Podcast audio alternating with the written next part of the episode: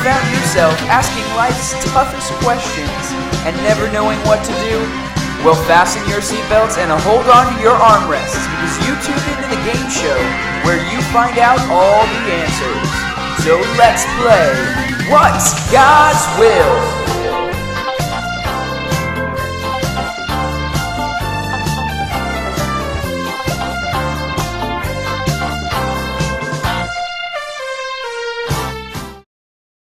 Welcome, welcome, welcome to uh, the final week of a series we've done called What's God's Will. And so if you're here for the first time, don't sweat it. I'm going to keep you right in track with where we're going. You're not going to miss a beat. And, and what we've been discovering over the last few weeks is, is that big question that you and I always have. And whether you believe in God or not, you still want to actually know what is the plan for my life. You might not even believe in God, but you still want good things for your life. You want to know what that best plan is for your life. And what we believe as followers of Christ is that God actually holds the keys and has made the blueprints and has drawn up the plans for the best life possible. Can I get an amen out? That you, we, we just believe that God has designed a life that, as a matter of fact, that if you draw, drew up what your best life could look like, and we compared it to what God's would look like, God's would always win. And here's why. It's because God, when He thinks about decisions and He thinks about your life, and He does it completely unbiased. That when He thinks about the plan for your life, do you know God feels no fear? See, you and I, when we make decisions, we are moved by fears or sometimes desires that, that just kind of get in the way. Do you know that when God makes decisions and makes plans, that He does so um, and He's not emotionally jaded? See, many of us, when we get involved in decisions about what do we do here and do we go there and what do I do with this, there's an emotionally loaded thing inside of us that can sometimes cloud the subject. Also, when we try to make decisions, we typically think about pros and cons. If I go here, I could get this, and if I go here, I could get this, and which one's better. But here's the reality you don't really know, do you? Like we can make our best guess, it can be even a pretty good guess, but you don't know the real outcome of the decisions that you make. You just think you know for the most part. But what if you actually entrusted God with your decision making? And in essence, you would be entrusting your decision making to a God who is emo- emotionally unloaded. I mean, he's as cool as the other side of the pillow. What if you gave and entrusted your decisions to a God who saw all the angles, who saw all the outcomes, and who always knew what was the wise thing to do? You know what you would be? You'd be blessed. You'd be right in the sweet spot of life. And over the course of this series, we've been looking at different ways that you discover God's will. One of the ways that we discover God's will is through the wise counsel of other believers people who were maybe a little more experienced than us or older or wiser than us. A gentleman came up to me after that service and he said, What do I do? I'm, I'm, I'm, I'm, I'm one of the old ones. There's not a lot of people older than me. I said, Well, number one, you need to recognize that you're here now to give counsel. But when you need it, you're probably not looking for somebody in their 90s, since you're in your 80s. You're probably looking for somebody who has wisdom in the specialty of that area that you need advice and help. Not only that, we, we find God's will in God's word or in the scriptures. See, the scriptures are loaded, and I mean loaded, with principle after principle that will give you incredible insight into how life works, how God works, how this all thing was put together. And God wants you to come to certain decisions where you don't even necessarily have to pray. You can sit back and say, well, I just know. I just know what God will want me to do because I know what the scriptures say. So today we find ourselves kind of on this part for this final week and what I want to show you is that there's just just so you know this isn't an exhaustive series either. Like you could come up to me and say well what if you discover god's will this way? As a matter of fact let me give you a few. One of the ways you can discover god's will and the way that god really reveals his will is through authority. Nobody amens at that one. Nobody's like yeah authority. Yeah awesome. Um, yeah, but the Bible is really clear about God establishes and works through authority. And so when the spiritual authorities over your life give you input or give you direction, you follow it because that's how authority works. Some of us, and, and you'll, you'll know what I'm talking about if you've walked with Jesus for a certain amount of time, sometimes God guides you with his peace, doesn't he? You come to a situation, and many times we just, God, you're just going to have to give me peace about this because right now I'm just tore up and I'm fearful and I'm, I don't know what to do. I'm uncertain.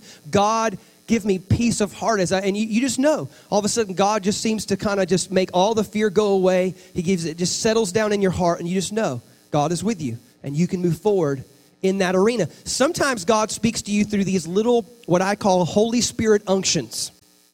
Now, every once in a while, I find a Christian who, who thinks they hear from God 20 times a day, and God bless you.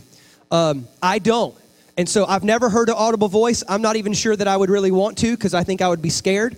And, and so I've never had that, but I have these little moments where on the inside of me, I just feel this kind of movement or unction to say, hey, go do this or go do that. And usually it's in little things. And when I obey them, I find just these little interesting divine moments take place. And again, we don't do wild and crazy things on those unctions because, again, whenever we come to decision making, we bring those decisions to God. We pray about them, we search the scriptures, we seek wise counsel, and we lay them all before God before we make big or even, for me, medium sized decisions. Today, though, I'm going to show you through the character and the person of Nehemiah that there is another great way that you begin to learn how to make decisions inside of God's plan. Let's pray before we go and look there today. So, Father, through your words, we pray that we would gain just a little bit of insight, a little bit more understanding, a little bit more clarity, so that when we have to make that decision, do we go here or do we go there? Do we go with that one or do we pick with that one? Do God in those moments, God, we pray that we pray that your direction would be clear to us, God, because we want to be right slap dab in the middle of your perfect will. If you believe that with me, say amen. Amen. If you have your Bibles, here's what I want you to do. I want you to go to Nehemiah chapter 6. And the reason why I tell you that now, because I won't be there for a few minutes, is it'll probably take you a few minutes to find it. Um, you, ever, you ever find that? Like there's like, gosh, where is Obadiah at? And unless you've got thumb tabs and are cheating, it's just really hard to find certain books of the Bible. So, and if you don't have your Bible, we make it even easier on you, and we're just going to throw it on the screens for you. So, but today, here's what I'm going to show you. What I'm going to show you is, is that one of the ways that God speaks to you is through the idea of giving you a compelling vision for your life. Here's how I would kind of frame that. Some of you, especially that, that are very, very career oriented, very, very professional. If I were to sit down with you today and ask you, hey, do you have like a five year goal? Do you have a five year plan? Do you have a five year or 10 year vision for your career? I mean, I know some career people, they will sit down and they have a thing that they have written, that they have, they have thought about, they've prayed about, they've, they've just daydreamed about, and they know this is where I want to be in five years. And by this year, by year 10, I want to be here. And, and some of you ladies, you're the same way. Some of you ladies, when it comes to maybe your family, and that's what really drives you, and you're like, I know that when I'm this age, I want to be married married, and by this age, I want to start having kids. And you've got this kind of blueprint laid out of how the preferred destination of your life would be. Isn't that what a vision is? Let, let me tell you and define for you when I say vision, this is what I mean. A vision is a mental picture of what could be, fueled by the passion that it should be. Are you with me? And, and many of us, we have those visions for, for areas of our lives. We have areas of our life where we think, man, I just know this is what God wants, and I know this is where I want to be, and this is what I want to achieve, and I know God's put this in my heart. And some of you are like that. Some of you are completely lost on this idea. You say, Todd, that is not in my boat. I'm going to help you get in that boat just a little bit today. Because I believe, and let me put it like this I believe that a compelling vision for your life will limit options and make decisions clear. Think about it. There are so many times in my life where it wasn't like, it wasn't even an option. What did I want to do? Or because I knew what I really wanted for that arena of my life, I just knew those weren't options. So when you think about your finances and where you want to be financially in five years or 10 years or, or, or whatever, I, I would just ask you the question do you have a compelling vision when it comes to where do you want to be at financially? Because many of you know God wants you to be debt free. God wants you to have margin. God wants you to be able to be generous. But how many know if you ain't got nothing, it's harder to be generous? It's not impossible. You just have to be generous creatively. But God wants you to be generous. So many of us, we, we, we don't have a plan for our finances. We have no thought for the future. And so you know what we do? We do whatever feels good at the moment. Well, yeah, I want that purse. That is amazing. Did you feel the leather on that? With all these girls. It's like the Holy Spirit leapt inside of you right there. It wasn't the Holy Spirit. Anyway, you know, guys, we, we, we see things. You know, I have a buddy of mine who, who just so badly wanted to buy a gun. It was like, and it, it was super expensive. He's like, I just really, really want it. I just really, really need it. And he had this lapse where for this moment he lost sight of what his big picture vision was for his finances. And, and I, I, could go down the list. I've had these times. I remember being a young man, and before I had a, a clear vision for where I wanted to be financially, that car just looked cool. Guys, have you ever had car fever? Okay, there's some chuckling, but nobody's owning it yet. Okay, you had car fever before. Please, somebody raise you've had car fever before. You knew it was stupid. You knew they were trying to sell you undercoating and that's not real. And he said something about a flux capacitor being in there and that's not real either. And you got the upgrade thing here and it just it just got you. And then they were like, well, let me go back and talk to my manager. That's bull. Anyway, they sold you on that car. Because they knew when you walked in, they could see the glistening in your eye. You had car fever that day. And in that moment, you either didn't have a vision or you had lost sight of the vision of where God might want you to be when it came to your finances. All right, single people. Let's be honest. You and I all, if we sat back and we prayed and said, God, what is it that you want for my dating? And what is it that you have in my future for marriage? And we began to pray and seek God about what that compelling vision might be. Remember, a compelling vision limits options, and it makes direction clear. And so all of a sudden, you get that picture of who it is that you really believe God wants you to be, or the type of man or the type of woman that God wants you to be in. How many know that begins to limit bonehead number one, number one, idiot number two? You don't settle for Mr. Right now. You, you, you begin to wait. Your options become clearer, or the options become fewer, and the direction becomes clear that you know you're not, you're not, you're not settling for Mr. Right now. You're going to wait for Mr. Mr. Right. Why? Because we know that if we will do it God's way, we'll have a more blessed life than if we come up with something on our own. And all throughout our life, we, we, we could do this with our marriage, we could do this with our profession. God wants you to be driven by a compelling vision, something great for your life. And this is what Nehemiah shows us. Nehemiah, let me give you the context of what we're about to read in the scripture here. Ne- everybody say Nehemiah. It's not a common name, name today, but Nehemiah, this is what you need to know about the history of Nehemiah and the Jewish people. The Jewish people at, at one point in time had basically gotten conquered by another nation. They had gotten whooped, beat up, and drug out of their homeland. Basically, a guy named Nebuchadnezzar from the Babylonian Empire went through and he would just dominate and, and terrorize. And, and he had this brilliant idea, it was actually pretty smart, is that he would take the best and the brightest from every country that he dominated, and then he would bring them and integrate them into the cultural system so that he, in essence, raised the water level of intelligence and creativity and, and, and all that wisdom and all that goes along from these cultures. And so he brought in, this is where you read stories about Daniel and Shadrach, Meshach, and Abednego. He had taken the people hostage.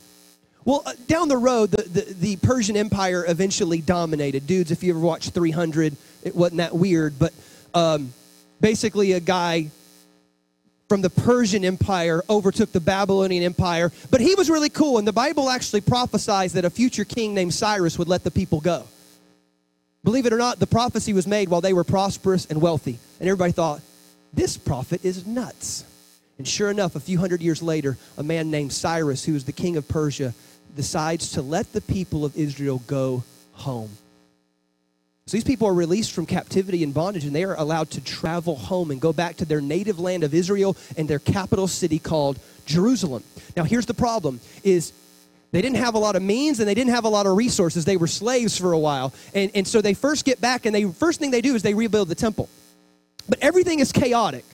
There's no law, there's no structure, it, there's no infrastructure, there's no economy. It, it's just a big, giant mess. And there's a gentleman named Nehemiah who is the cupbearer of the king. Basically, he works in, in, in the Oval Office. He's one of the, the council members to the king. And he goes to the king eventually. He says, My heart is burdened because I've heard the stories. He'd never even been there before. He said, I heard the stories of Jerusalem, how there are no walls around the city. And God has put it on my heart and has burdened my heart to rebuild the walls of the great city of Jerusalem. And so, sure enough, the guy says, I bless you to go do this, and I'll even help you fund the thing. So he sends Nehemiah and all these resources back to the city of Jerusalem. And again, he finds it in utter chaos. And Nehemiah begins to rally the people. He's an, it's, it's an incredible story of leadership to see what he does. And he rallies the people, and he rallies the cause, and he rallies the resources, and he begins to rebuild the walls around the city of Jerusalem. It's an incredible story. But in, in chapter six, this is what we find is that no great endeavor comes without obstacles. Can I get an amen? I mean, just it ain't gonna be easy. Somebody's not going to like your idea, not like your vision, not like the direction you want to go. You're going to come up against obstacles and criticism and on and on. And he came up against political enemies. He came up against military enemies. There is at one point where they literally have a shovel in one hand and a sword in the other, and they're just trying to save their lives while they rebuild the wall. And this in chapter 6 is kind of their last ditch effort to stop Nehemiah from rebuilding the walls. And how he responds in chapter 6 shows you and I how a compelling vision will limit options and make direction clear. Let's read along. Nehemiah chapter 6, verse number 1. The Bible says, Now it was reported to Sanballat. That sounds like a bad guy, doesn't it? Straight up out of uh, like a 007 film. Sanballat. Now it was reported to Sanballat, Tobiah, to Geshem the Arab, and to the rest of our enemies that I had rebuilt the wall and that no breach remained in it, although I didn't get the doors up yet. That sounds like a guy, doesn't it? Like your wife asks you to fix some stuff, and you're like, well, I did all this. I don't have the door up yet, but I mean, I look at all I did. This is what it looks like at my house, at least. Next verse. So that Sanballat and Geshem sent a message to me, Nehemiah saying, Come, we should get together. Let's meet up at Shepharim in the plain of Ono. But they were planning to harm me. So I sent message to them saying, and this is the, tar- the part of the Bible that you want to underline. If you got like markers or highlighters or whatever, this is the, this is the thing that you want to you want to hone in on. He is given an opportunity to go meet with these political leaders and to go meet with these men, and he sends word and goes, "I am doing a great work, and I cannot come down. Why should I leave, or why should the work stop while I leave it and come down to you?" Everybody say this phrase. Everybody say, "I am doing a great work." Let's say it again. I am doing a great work. Everybody say a great work. I can't come down. See, I have a compelling vision for my life. And see, when you have a compelling vision, it limits, op- or it limits opportunities and it limits your options. And it makes direction clear. I mean, like, I mean, just be honest, when you have a compelling vision for your marriage, there are certain things that just become no automatically. You don't even have to pray about them. You already know that they're no because you know that the vision that you have for your marriage that would be derailed if I went there or if I hung out with them or if I went down that road or if I it would be derailed. I don't, I didn't, we don't have to pray about this. I know the type of marriage that God wants me to have. So I just know there's certain things I won't do, there's places I won't go. The options just get smaller. And how many know the smaller the number of options, it is easier to make some decisions, isn't it? And then because the compelling vision is there, it's so clear, I just know what I need to do. And again, we, we, we find in this story, we find the blueprint for how you and I should have a compelling vision for our life. If you read the whole book of Nehemiah, you would find it. If you if we just stayed in chapter 6, what I'll show you today is this is it makes really really clear for you and I what we ought to do when it comes to forming a vision for our life. Here's what I want you to do. We're going to jump right into the application of what I want you to do. Are you ready? The first thing I want you to do is this is I want you to write it down. When you figure out what it is and you've prayed and you've sought God, you just know what it is and you've read the scriptures and you know what great marriage looks like or you know what finances should be like or you know what your dating life should be look like. You know what your career, you know. The first thing I want you to do is write it down. You know why? Because there's some type of leap that you make emotionally and mentally when you start writing stuff down. I can't fully explain it. If I had a psychologist up here, they might be able to tell you some things but in detail. But we all know that when you write it down, it takes a leap in your heart. It moves forward. It becomes more solidified. Hey, hey, couples, if you're married, I dare you to do this together.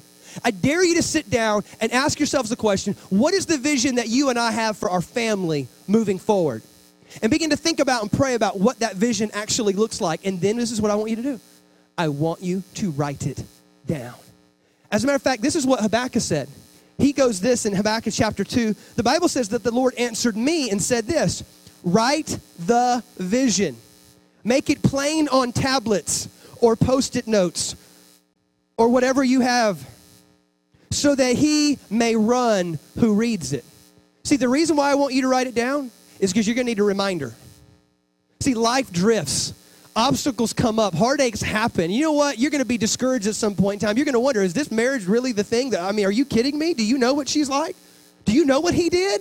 And you're going to be discouraged in that moment, but you're going to go back and you're going to read it so that you can begin to run with the vision. Again, listen to this. He says, Write the vision and make it plain on tablets that he may run who reads it. For the vision is yet for an appointed time.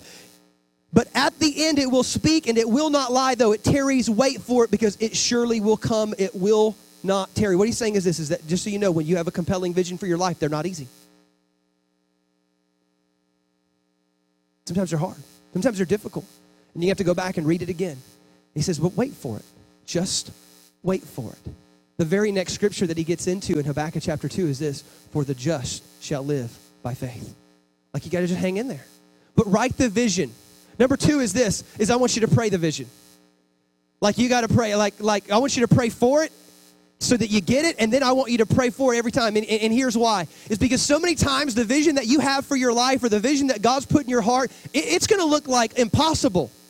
And you're going to be sitting there just saying, like, oh, how? I, I get that God, that God wants me to be debt free, but do you know how much those school loans are? I get that you want me to be how, but you know what I've done in the past to get me in this place professionally? I mean, I just don't know how I'm going to climb out of this thing. Here's why you pray. I want you to pray about what the vision is. I want you to pray and let God work out the how of the vision. God is a genius at the how. God is the master of the how. God can figure out the how. God can move heaven and earth to get you where you need to be. You need to pray for the what. And keep believing for and keep hanging on to the what.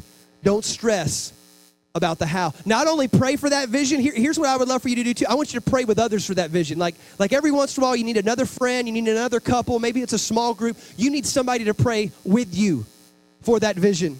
And here's why is that all God ordained visions are shared visions. Nobody does it alone.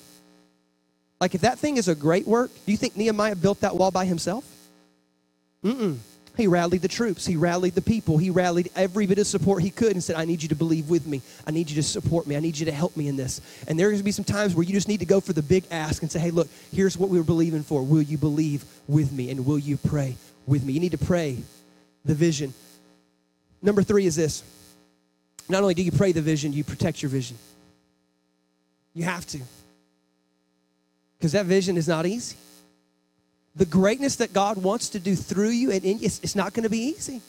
As a matter of fact, when you read the story of Nehemiah, I don't know that we kept reading all the story. He, we, this is what he says in verse number three. He responded to Sanballat, the evil one, and says, I'm doing a great work and I cannot come down. Why should the work stop while I leave it and come down to you? They sent messages to me four times in this manner, and I answered them the same way. And in verse number five, he goes on to say, But they really didn't want to meet with me. Actually, they were trying to kill me. So you're going to have to protect the vision. I'm going to give you three things everybody has to protect the vision from. Number one is this is, is opportunities. You got to remember, like, your vision is great. But there are going to be other options that come up. There are going to be other opportunities that come up. And guess what? Here's what you need to know some of them are going to be good opportunities. But you know what? The, the, the, the, enemy to great is good. Like the enemy to great is never bad. Like we've gotten far away from great before we get tempted with bad. When we're at the level of great, we get tempted with good. And all of a sudden, guys, this is, this is what I mean by that. You know the vision that God's given you for your marriage and for your family. And the temptation is going to be that you got the pressure and you got the deadline at work and you'd be tempted to pick up that phone and say, babe, I'm going to have to work late one more night. I'm so sorry. And I'm telling you, it's an opportunity. It's not the vision. And sometimes those opportunities, ladies, listen, moms, there's going to be some cool opportunities for you to squeeze just that, like one more good activity into your family schedule, that one more good activity into your kids' uber slam full day planner life, which, by the way, y'all are crazy. I don't know how you do it. And I'm telling you, you're going to have to say no to those good opportunities. Ladies, men, like if you're single out there, like trust me, I know she's pretty, but you know she's not the one. So why are you wasting your time? It's an opportunity, but it's not a great work. Do you see the difference? Learn to say no to the opportunities. I promise God's got something greater for you. Here's the second thing you have to protect it from it's criticism. Like, as a matter of fact, in the story, so after they, uh, they, they send to say, hey, come meet with us so we can kill you, the very next thing that happens is, is they send these messengers. Now, back in their days, when you were to send a message, you would write it on leather or a scroll, and then you would seal it with wax and put your seal on it, right? They sent a letter that was an unsealed letter all throughout the nation. And what they were trying to do was mount political pressure and criticism against Nehemiah's project and vision. Basically, like he's trying to get everybody else to rally against him. That was his plan to try to derail Nehemiah from building the. I'm telling you, when you have a great vision for your life, somebody's going to have something negative to say about it. As a matter of fact, like this is this is the type of thing that, that, that I find like your friends say sometimes, your parents. I remember becoming a new believer. this is going to sound weird because my parents are Christian parents. I remember becoming a new believer, and I was so radical about following Jesus, my parents were concerned about that. And they were like, Look, Todd, you used to be, I won't tell you what they said. I was really, really bad, though. Let's just, I'll put it in good word. I was really, really bad. They were like, Well, you used to be really, really bad. And now you're really, and we're just a little worried that you maybe have gone too far with the whole Jesus thing. And I'm like, aren't you Christians? What the heck is wrong with y'all? And so sometimes you have that from parents or friends or like you have friends say, man, you're just not any fun anymore. Like you used, remember how we used to go out? Remember what you used to do? It used to be so much more fun. And then you got married, or then you started going to church, and then you started whatever, whatever. You, you become so religious. Come on, it's just one night. Come on and live a little. God, you've changed. all the criticism mounts and you feel the pressure. Oh, you know what? You're, you're right. I mean, you're right. It's just, it's just one night. It's just one trip to Vegas with the bachelor. She'll never know. Um, it, it's just, eh, okay. And, and the criticism mounts, and I'm telling you, a great vision, it limits options and it makes direction clear. At some point, you're going to have to get something so buried in your heart where every time those opportunities come, every time the, the criticism comes, you're going to have to say those words Hey, look, I'm doing a great work. I can't come down. I'm doing a great work. I'm not coming down. The, the, the, last thing, not the last thing, but at least the third thing I'll mention to you that, that derails you from your vision is fear. Sometimes it's opportunities, and they're good usually. Sometimes it's criticism, but sometimes fear just derails you from what God really has put in your heart. As a matter of fact, in the story of Nehemiah, this is what they do. They try to get him off the wall by sending a bogus, fake assassination attempt. And they say, hey, look, they're sending assassins to come kill you. You need to get out of here. You need to go hide. You need to get off that wall. You know them gates aren't done. That's what my wife would have said. You know you didn't fix the door yet, but I'm telling you they're going to kill you. And they try to demotivate him through fear. And he replies in verse number 11, he goes, Should a man like me flee? Hey, that takes guts, doesn't it? Should a man like me flee? Meaning like, hey, look, I don't, I don't think you recognize the vision that God's put in my heart. That this isn't just a work that I'm doing. This is a great work. And the great work demands that I don't run and hide. The great work demands that even in the face of fear, I keep pursuing the vision that God gave me. And again, here's the type of things that will come into your mind. Well, I know I need to quit that job. I know I shouldn't be there, but what if I can't find another job? Well, I know God wants me to reach out, but what if they reject me? Well, I know we shouldn't probably be together, but what if I end up alone? And all the what ifs drive us. And the what ifs derail us. And the what ifs take the great work and the great vision that we used to have everything gets a little bit more blurry, and then there becomes a whole lot more options, and then we lose our way. And then we get a year down the road or five years down the road, and we end up living with regrets. Then we end up living with a different set of what ifs. We end up living with what if I would have just obeyed God? What if I would have gone ahead without fear? What if I would have trusted God and done it anyway? Then you end up, again, and you know this. If you've ever made decisions that you look back on and regret, usually it takes a little bit of time. Now, some of them are so bad that you immediately. you remember that Anchorman when they jump into the pit with the bears? And he's like, I immediately regret this decision. Some of them are that bad, but many times you get down a year down the road, or two years down the road, or three years down the road, and then all of a sudden it occurs to you, I have gotten off path. And it took me this long to figure it out. All because fear motivated you to get off the right track. Okay, so here's my question What is the vision that you have for your life moving forward? What is the vision that you have for your marriage? What's the vision that you have for your finance? Hey, parents, what's the vision that you have for your kids? Like I said, number one is this you need to write the vision. Number two, you need to pray your vision. Number three, protect your vision. Number four is that you got to work the vision. You got to work it. It won't come easy, it's going to work. Now, you already prayed for it, and here's what I'd like you to do I'd like you to pray as if it completely depends on God, and I'd like you to work as if it completely depends on you. You do both, I'm telling you, you'll have heaven and earth converging on that vision. You pray as if it completely depends on God, but you work as if it completely depends on you, and you will have heaven and earth converging together, double teaming up on that vision. I'm telling you, you have to work it. And here's the question I think many of us need to ask when it comes to working the vision What will you need to give up? You ever think about that? You want that for your marriage? I'm telling you, at some point in time, you're going to have to give up A, B, and C.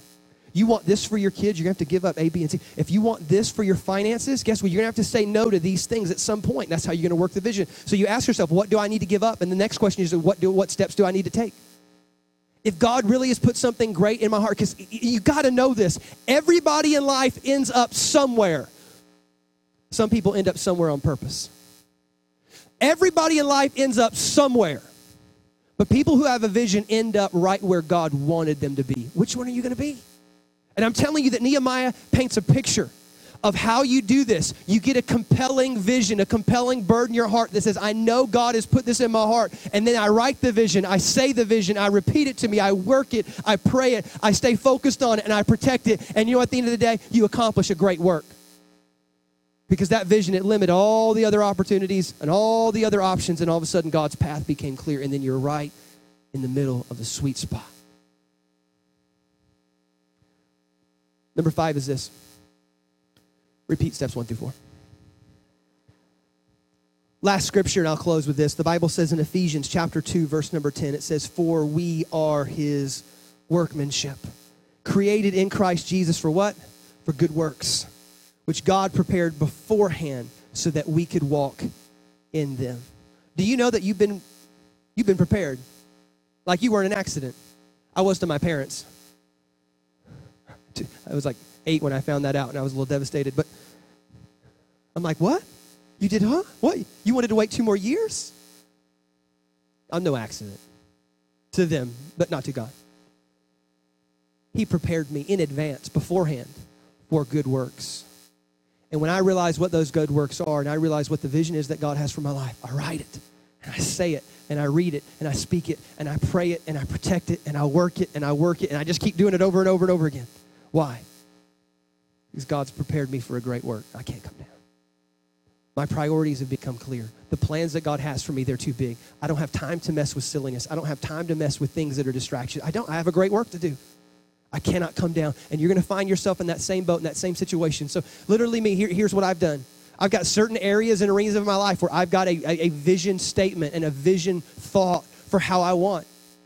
When it comes to my kids, it, it is really, really clear. And I've got some details to it, but the driving statement is this is that I want to build my children and build my family in such a way that they may know and serve God. So all of my decisions, they fall underneath that big, huge vision statement and idea. So I know, like I got, I got so much flack. I started homeschooling my kids, and people look at you weird when you do that. I think they think like you go churn butter and make clothes or something. Um, I was actually out on the golf course the other day, and I was like, it was like Friday at noon, and um, and we're playing golf, and some family looks at me that's out there. They're all older, and they're like, "Hey, shouldn't he be in school?" And it dawned on me. I'm like, "Oh wow, it's Friday. I didn't even think about that." And I'm like, "Well, yeah, we finished already. This is PE now." So. Um, but I caught all kinds of flack when I started homeschooling my kid. I caught criticism. You know, I had all these people like, "Are you sure you want to do that? Isn't that kind of weird? Isn't that hard?" Or you know, people are like, "That's too hard. I couldn't do that." you, I can't believe you're doing that. Or you know, they have always different ideas. I was like, I don't know. This is what God put in my heart, and I'll tell you what drove it. What drove that idea behind me homeschooling was that the most important thing in the world were not that they were they were at the highest levels of academia, although they're freaking smart. They're really sharp kids. It's not that they're it's not that they meet the, the, the, the pinnacle of, of high school sports. Although my son played football yesterday, I think he had like three or four touchdowns. Like, that's all cool. I'm all down with that. But that stuff is a sideshow. The football, the academic, it's a sideshow. God forbid my kids become professional athletes and, and, and doctors and lawyers and split hell wide open. Jesus said it like this What is it like if a man gains the whole world and yet loses his own soul? Was it really worth it? And to me, I'm like, no, it's not. I have one compelling vision that my kids may know and serve God. That's it. That drives everything I do with my kids. When it comes to my marriage, I have a simple statement is, is I want to always enjoy coming home to my wife and her feel the same way about me. Like that's the statement that I remind myself of when I think about marriage. I want to always enjoy. Come, hey, the guys, can, can we be honest? Isn't it the, the greatest stinking thing in the world to love to come home to your wife, to look forward to coming home to your wife? And it's hell on earth when it's not like that. Can I get an amen out there or what? Okay. It is. Or for your and your wife to feel the same way about you. I mean, again, you know, when, when, when it came to me as a pastor, there was a compelling vision for how I wanted to do my career. And it was, it was basically the principle of Joseph, which is this, is that I would do my best and I would give my best no matter what my circumstances. That's how I lead. That's how I pastor. Is God help me to always give my best and do my best no matter what my circumstances. And these are the things. This under finances, this is the driving statement that I may be a steward that handles God's money with care. Like that's the driving statement. I'm the owner of nothing. I'm the steward of everything, and God help me to be a good steward and handle your money with care. So I don't make financial decisions based on what I want. I think about what would God have me do and His compelling vision. And guess what? God's vision for your finances is better than your vision. I promise. And these things guide me. These things are the compelling vision that limit all other options and make His direction clear. My prayer and my hope for you today is this is that you walk out of this place and you begin to seek God and you begin to ask God for the different arenas of your life professionally, dating, financially, whatever it is. You begin to seek God and say, God, what is it that you want for my life? And then I want you to write the vision. I want you to pray the vision. I want you to protect the vision. I want you to work the vision. And then I want you to do it over and over again so that you can experience God's abundant life. Let's pray this morning. God, I thank you that you did not leave us hopeless and wandering. God, you've given it to us. God, through your Holy Spirit, He's guiding us through your scriptures. They're teaching us through God, everything that you've given us, God, you have showed us the best way to live life. God, you showed us a path to your abundant life, and it is in you. That Jesus, without you, none of this matters. That Jesus, aside from you, none of this really matters. But God, with you, God, you can give us an abundant life. And so, God, we declare today, God, we need you. We need you to help us. We need you to speak to us.